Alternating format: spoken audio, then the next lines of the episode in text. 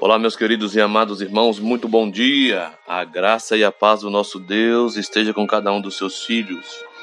Hoje, terça-feira, 24 de novembro, vivendo como discípulos.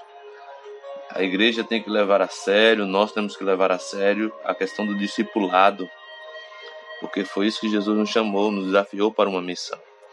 Em Lucas 4, de 18 a 23, Jesus tem uma mensagem especial para todos nós ele diz que o Espírito de Deus estava sobre ele.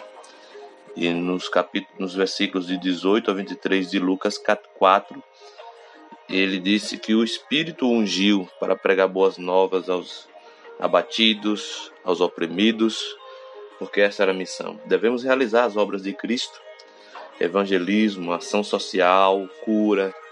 Essa é a nossa função. E essa cura não deve trazer o propósito de exaltar a nós, a nós mesmos o mundo hoje está em gritante necessidade de uma revelação de Cristo na pessoa de seus santos. Não. Deus deseja que o seu povo esteja perante Ele como um povo santo, anunciando ao mundo, porque há um mundo a ser salvo, há pessoas que precisam da verdade. Precisamos chamar homens das trevas, homens e mulheres, para a maravilhosa luz de Deus. E essa missão é dada à igreja na vida dos seus membros, santificadas pelo Espírito da Verdade, que devem dar testemunho da veracidade das mensagens proclamadas. O mundo tem necessidade de uma demonstração do cristianismo prático, visto como os que professam ser seguidores de Cristo são um espetáculo a este mundo incrédulo.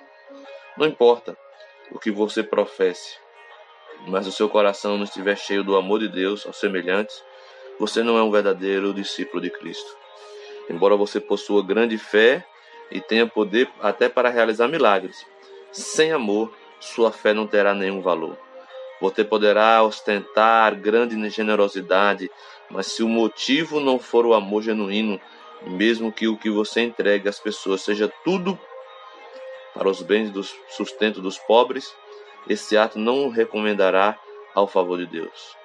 Em seu zelo poderá até morrer como mártir, mas se não for impulsionado pelo amor, será considerado por Deus como um entusiasta iludido ou um hipócrita ou um hipócrita ambicioso.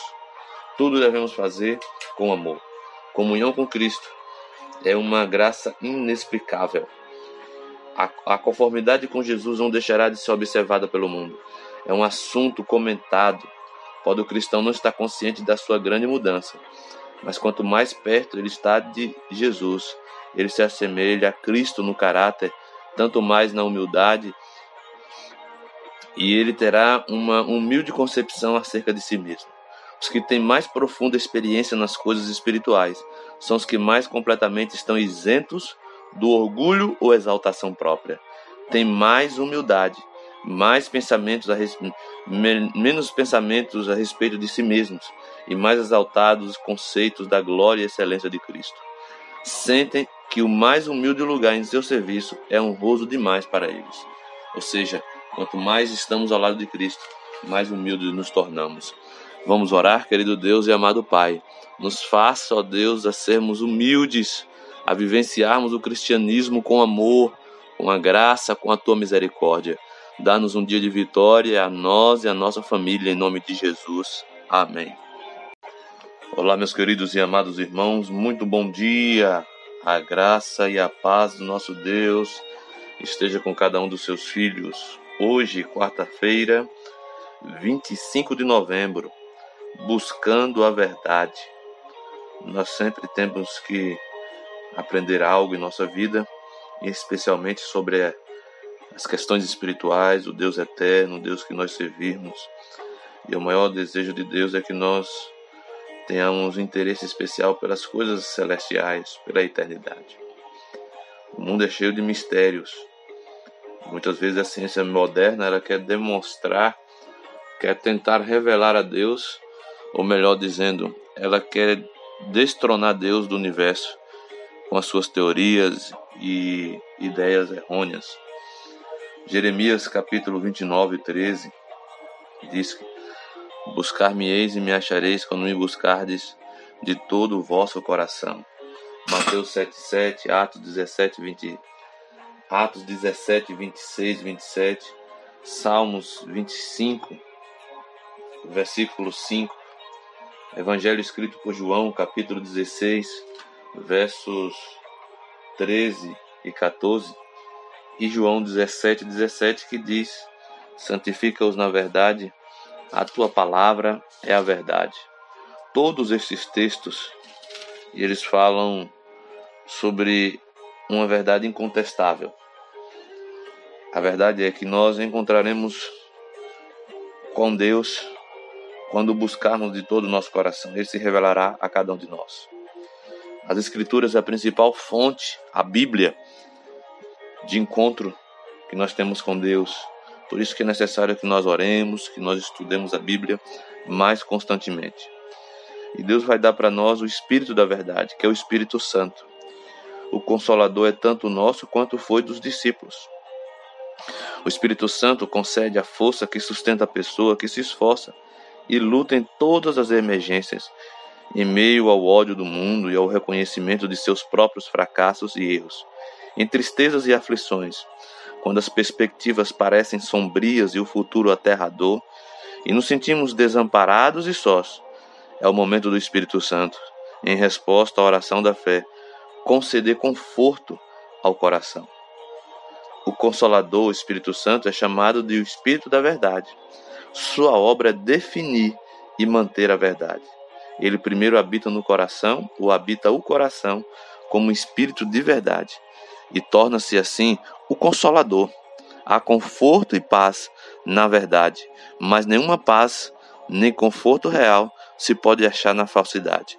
É por meio de falsas teorias e tradições que Satanás adquire seu domínio sobre a mente humana. Devemos encaminhar os homens das falsas normas do mundo para a presença de Cristo. As falsas normas do mundo deformam o caráter, e é por meio das Escrituras que o Espírito Santo fala a mente e grava a verdade no coração. Se já houve um tempo em que necessitássemos da guia especial do Espírito Santo, esse tempo é o agora, é o atual. Necessitamos da inteira consagração. É mais que tempo de darmos ao mundo uma demonstração do poder de Deus em nossa própria vida, em nosso próprio em nosso próprio procedimento.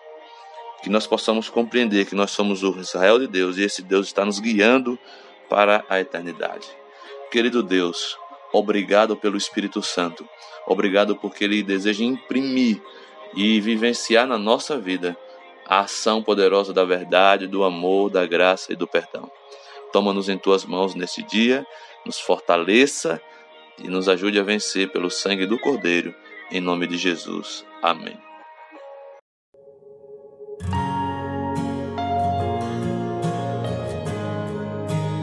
Devocional Tim, quinta-feira, 26 de novembro. Amor sem limites.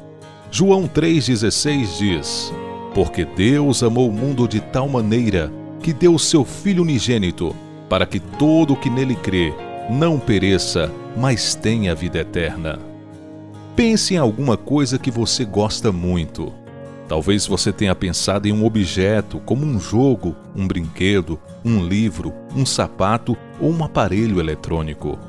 Agora imagine ter que abrir mão disso para entregar para alguém. Parece fácil fazer algo assim? E se no lugar de um objeto você tivesse que escolher a pessoa que você mais ama, como seu pai, sua mãe ou seus irmãos? Se um objeto pode ter tanto valor, o que dizer de uma pessoa?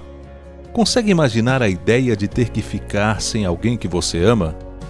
Quantas perguntas difíceis, não é mesmo? É bem provável que você nunca precise tomar uma decisão como essa, mas um dia Deus abriu mão de alguém que ele amava muito. Ele escolheu dar seu único filho para salvar todos os seres humanos. O que isso significa para um pai? Pergunte aos seus pais o quanto eles amam você. Vai ser difícil entender um amor tão grande assim.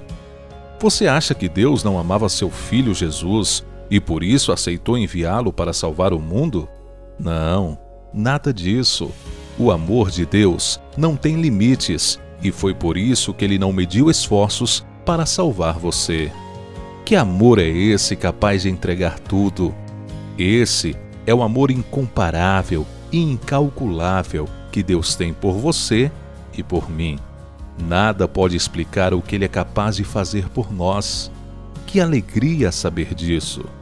Agora que você já sabe como é grande o amor de Deus, o que acha de contar para alguém que ainda não conhece essa verdade? Espalhe esse amor e faça o dia de alguém mais feliz.